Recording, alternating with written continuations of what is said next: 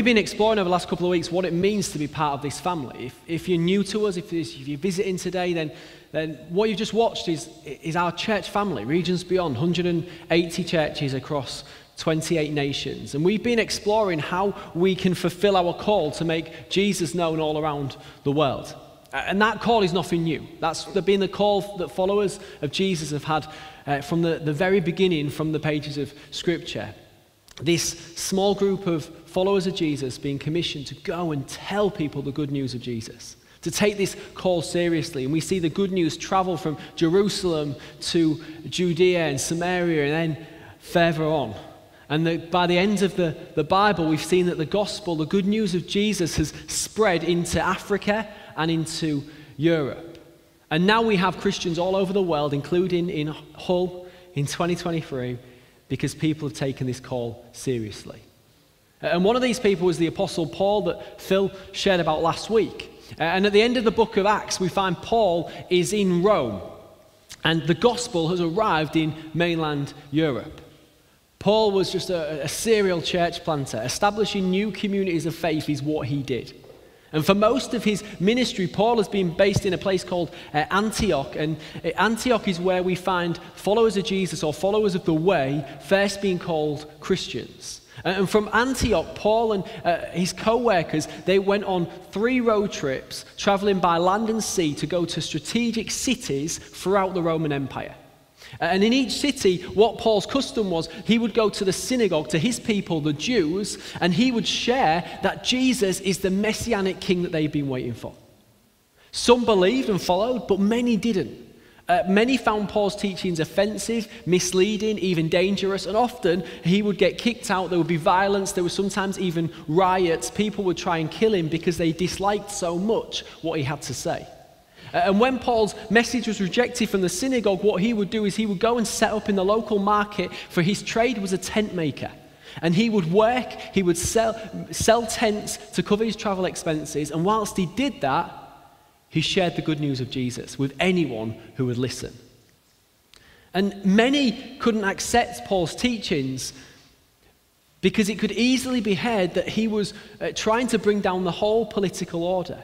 He visited Roman cities, and the worship of gods held together Roman culture. People believed that it was the gods that kept their cities safe. Temple worship was, was just part of their economy, it made their culture tick. And Paul started coming along and he was announcing that Jesus is the new king. They would call, he, he would be called, given titles like Lord or Son of God, the very titles that people use to refer to the emperor of Rome. Paul was undermining a whole way of living because basically he's saying if, if Jesus is king, then it changes everything. And whilst it was easier for Paul to be ignored, it was easy just to kick him out of town. They simply couldn't ignore his message because they saw how these followers of Jesus, how these Christians lived their lives. These followers of Jesus lived as if Jesus truly was the king. One of the main ways that that stood out was that the way that they treated each other. They, they joined together because of their love of Jesus. Communities are created where people were treated equal, regardless of ethnicity, regardless of gender or economic status. These Christians actually loved one another. They formed new families that would eat together. They would care for one another. They would care for the poor. They would live sacrificially. And so, as Paul traveled around sharing these messages, people started following Jesus and creating these communities of faith. People becoming new kinds of humans transformed by the love of Jesus. Paul would teach them the way of Jesus, then he would leave them to go to another city. Paul was focused on planting new churches. And over the last couple of weeks, you've heard that call that we are be, to be a people who go. There are many places that need to be reached as we go to the places and the regions beyond us. But whilst Paul is constantly focused on going, he does so with one eye looking back. He wants to ensure that what he has helped establish thrives after he has left. We read in Scripture, he often goes back and he revisits places or he writes letters to them to support, to encourage, to challenge them. Because Paul knows that the message of Christ falls down if the community of his followers are not living the way of Christ. Why would anyone want to become a Christian? Why would anyone want to join this community of faith if all they see is dysfunction? Now, it's important to say the church is not perfect. It is full of broken people like me. And we're going to make mistakes. We're going to make a mess at times. What we have to show the world is that we are a people following Jesus, loving one another, making mistakes and yet being full of grace and compassion for one another, caring for those who are without, welcoming in the stranger. This is family. And Paul knew that this being family is not, is, is not something that he can do himself. That it is something that the whole church needs to take ownership of. I cannot, Phil cannot, our leadership team cannot fulfill the call of God alone, but this is about us all being family and about us together fulfilling the call that God has for us. Everyone has their part to play. Paul wanted to equip the church so that they could live as this community of faith even when he wasn't with them. And in one of Paul's trips, he finds himself traveling from Corinth to Ephesus, which is modern day Turkey. And I just want to read us his encounter. This is in Acts 19. If you've got a Bible, we're going to read Acts 19, verses 1 to 10. When Apollos was at Corinth, Paul took the road through the interior and arrived at Ephesus. There he found some disciples and he asked them, Do you receive the Holy, Did you receive the Holy Spirit when you believed? They answered, No, we have not even heard that there is a Holy Spirit. So Paul asked them, Then what baptism did you receive? John's baptism, they replied. Paul said John's baptism was a baptism of repentance. He told the people to believe in the one who was coming after him, that is, in Jesus. On hearing this, they were baptized in the name of the Lord Jesus. When Paul placed his hands on them, the Spirit, Holy Spirit came on them, and they spoke in tongues and prophesied. There were about 11 men in all. Paul entered the synagogue and he spoke boldly there for three months, arguing persuasively about the kingdom of God. But some of them became obstinate. They refused to believe and publicly maligned the way. So Paul left them. He took the disciples with him and had discussions daily in the lecture hall of Tyrannus. And then went on for two years so that all Jews and Greeks who lived in the province of Asia heard the word of the Lord. Paul arrives and he finds this group of believers. He does a bit of digging to find out how they came to know about Jesus, and then he prays for them. They're, they're filled with the Holy Spirit, and then he, Paul does his normal thing. He heads to the synagogue to begin to share about the good news of Jesus with the Jews in the city. He finds that this message is not received, but then we find that he adopts a different strategy to that that he had before.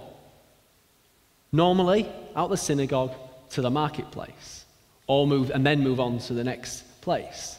But instead, here he takes 12 new followers and he heads to the lecture hall of Tyrannus. And Paul then spends two years with this group of men discussing faith, teaching them the way of Jesus. And it says that within two years, all of the Jews and the Greeks had heard the word of the Lord. So, Paul, who up to this point has moved from place to place, not staying too long, he sets up for two years and invests in the people there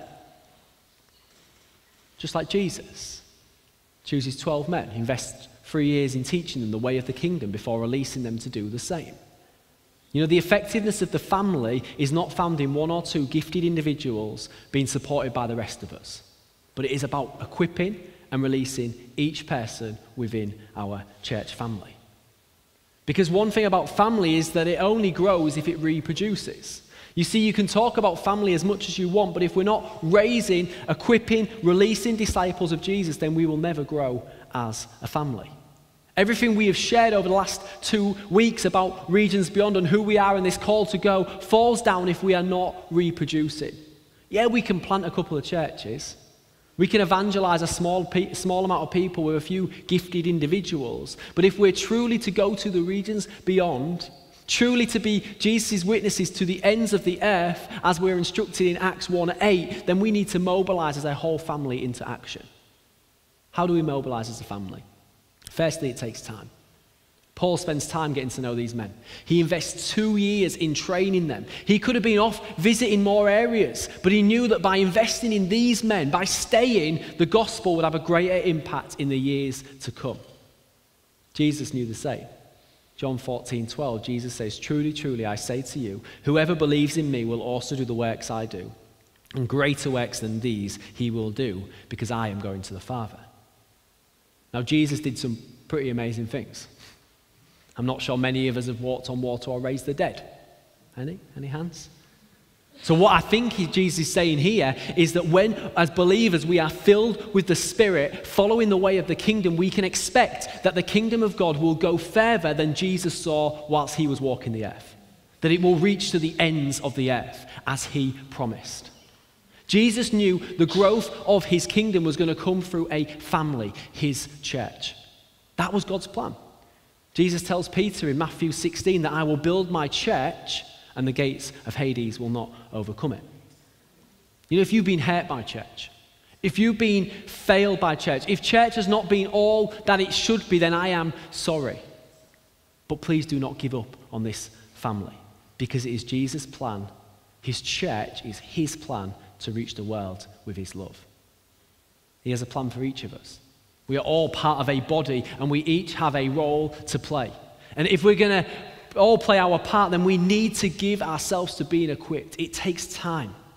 Part of my role as a, a father to my children is to equip them for life. The aim is not, not that they are reliant on me forever. It really isn't. But once they are equipped, then I am able to release them. I don't just kick my five year old out the door and say, Come on, I've given you five years, go on, go and do it. But part of it is I equip him until he is ready, but then I release him. The same is true for us as a church. There is a time when we are infants in the faith. We are learning what it is to follow Jesus. And whilst we never stop learning, we do grow in maturity, where we no longer need the support as we did before. Paul addresses this in 1 Corinthians 3 1 to 2. Brothers and sisters, I could not address you as people who live by the Spirit, but as people who are still worldly, mere infants in Christ. I gave you milk, not solid food, for you were not ready for it. We're all in that position at one point where we need more care and support. We're learning to what it is to live in a new kingdom. If you're exploring faith today, if you've maybe joined our Alpha course, it's good to have questions. There's no daft question. Alpha is a great place to explore that and to go, what are you guys on about? It's good. If you're new to faith, you're going to get it wrong. If you're new to faith, you're going to feel like you're failing at times. Lean into those who are around you who are more mature. Have people around you who have followed Jesus for years. The Bible tells us that God gives gifts to his church. Fuzi in the video refers to them, Ephesians 4 11 to 13. So Christ himself gave the apostles, the prophets, the evangelists, the pastors, the teachers to equip his people for works of service, so that the body of Christ may be built up until we all reach unity in the faith and in the knowledge of the Son of God and become mature, attaining to the whole measure of the fullness of Christ. God gives his family gifts so that they can mature. My role is to help build up the church so it may become mature. Notice that my role is one of equipping. My role is one of releasing, and it is not one of you serving me. My job is to do is not to do everything, but it is equip, to equip you for the work that God has called us and you to do. But as well as these Ephesians 4 gifts, he gives us each other. Our role is as family is to help each other become mature. I want to specifically speak to those who have followed Jesus for many years, and I'm going to try and not look too closely at people so they don't get offended. But those who are older here, who have followed Jesus for years, we need you. We need mothers and fathers in the faith. A reproducing family needs mothers and fathers who are raising children well. They're equipping them for life, they're equipping them for all that God has for them. You know, as a younger leader, I'm aware that it can cause those who are older in years to feel like they don't have a role to play here. That's a complete lie. And without you, we are weaker. Without you, we will not fulfill God's call for us to go to the regions beyond. And to you who are younger, either in years or in faith, you need those who are more mature. Seek them out. Be intentional about the relationships that you build. Give permission for people to speak into your life. I need those people who are going to challenge and correct me when I get it wrong. You know that need those people too. And so it takes time to be mobilized as family. We need to be intentional. But then there is a time when we are mobilized and we need to be released. Paul eventually leaves those he has trained. He doesn't stay at the house, the lecture hall of Tyrannus forever. Before he leaves Ephesus, he sends two of those he has trained, Timothy and Erastus. He sends them into Macedonia. He tells them to go and build on the work that they have started. He releases those he has equipped. We then see a riot starts in Ephesus. Paul gathers his disciples still there. He encourages them, and then he travels to Macedonia himself. And whilst we want to be a church that equips, we always have to remember why we are being equipped. We don't just put on training courses so that we can be like personal developers. This isn't CPD. No, we are, this is not about building a big house for this family. It's not what it's about. This is about raising up, equipping, and releasing more and more disciples so that new places and new people can be reached with the good news of who Jesus is. That may be local as we send people to be involved in ministries in this area. It may be in the region, it may be in the nation, it may even be to the nations of the world. For Paul, that meant equipping many. But we see such intentionality, especially with his relationship with Timothy. Paul is mentors Timothy. He, he recognizes his need that he is not going to be there forever. He needs someone who he is training so that he can build on the work that Paul began way after his life and ministry is over. He meets Timothy. He intentionally invests in him. He helps develop in him. And then he releases him into all that God has called him to. If you are leading in any capacity in this church, how are you investing in the next generation? I am here because people, people like Steve and others, were intentional in training me, in developing me, in releasing me. This is not a leadership tract. That's not what Paul was doing with Timothy. This is born out of love and relationship. This isn't a program that the church does, but it is about being family. And when you are family, you want those who are younger in faith and those you are raising to go further than you've ever been. You want to push them into all that God has for them. You want them to see, you want to see them doing stuff that you only dreamt about. Paul didn't want to do it all himself. Titus 1:5 The reason I left you in Crete was that you might put in order what was left unfinished and appoint elders in every town as I directed you. Paul could have finished the work. He doesn't because he wants to see others stepping up. Those he has trained stepping up. Every person has their part to play in the family. But Paul also recognizes that the family must be well led. Although it's, it's not my job to do everything, it is my job to do something. It is, it, Paul knew that a family will always be dysfunctional if those who are leading are not of right character. He then continues in 1, uh, Titus 1 6 to 9 An elder must be blameless, faithful to his wife, a man whose children believe and are open to the charge of being wild or disobedient.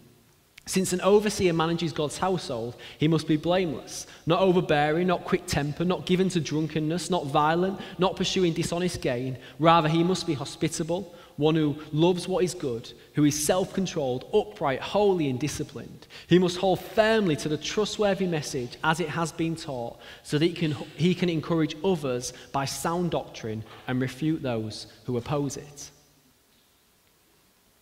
Notice that he doesn't refer to qualifications. This is all about character. Now, it, the ability to teach refers you know, it refers to the ability to teach. And so there is this, they need to have sound teaching. There's nothing wrong with education. But character is vital because so often the church qualifies the wrong people. It happens in the world, and therefore we can expect it to happen in the church. We celebrate success and we justify poor character if it yields the right results. We, we, you only have to turn on like any kind of Christian media or Google the church now, and you will see a succession of church leaders who have looked successful, but then there have been reports of abusive behavior, sinful lifestyle, bad character coming out. And we have overlooked sound character because it's yielded the results that we want to see. Titus 1 gives you what the, the character that is expected of a leader. I think it's something that we're all called to, by the way, that, those characteristics, but especially those God appoints to lead. Now, we're not perfect. I am definitely not perfect. At times, leaders will make mistakes, but the question is are they open to correction? Are they quick to seek forgiveness? At Jubilee, I have the privilege of leading the team, but I need team. We have our elders and deacons. They are ready to listen to you if I fail to take my responsibilities seriously. We have trustees who oversee the church to ensure that we are faithful stewards of what God has entrusted to us, that we act with integrity when it comes to the laws of this land. We want to create a culture that is transparent, that is servant hearted, that cares for the family and releases all that it releases it to be all that it can be for the kingdom. God has called us to our area of influence. We are a small part of what God is doing in this city. We're an even smaller part of what God is doing in this nation. We are a tiny part of what God is doing in the nations. But we do believe that God has given us a role to play. And we do believe that means that everything we do is significant, that what we do does matter, that we have a role to play being family and being a family that demonstrates to the world around us what it means to follow Jesus and what living in the kingdom of God looks like. If people were to look at us and say, wow, you do act like Jesus really is the king. May we be there for one another. May we care for one another. May we look after the poor. May we encourage one another. May we live sacrificially together. May we equip and release one another. And together, may we be the church family that makes people want to be part of us. May we be magnetic to the world around us, just like the early church was. Would you stand with me?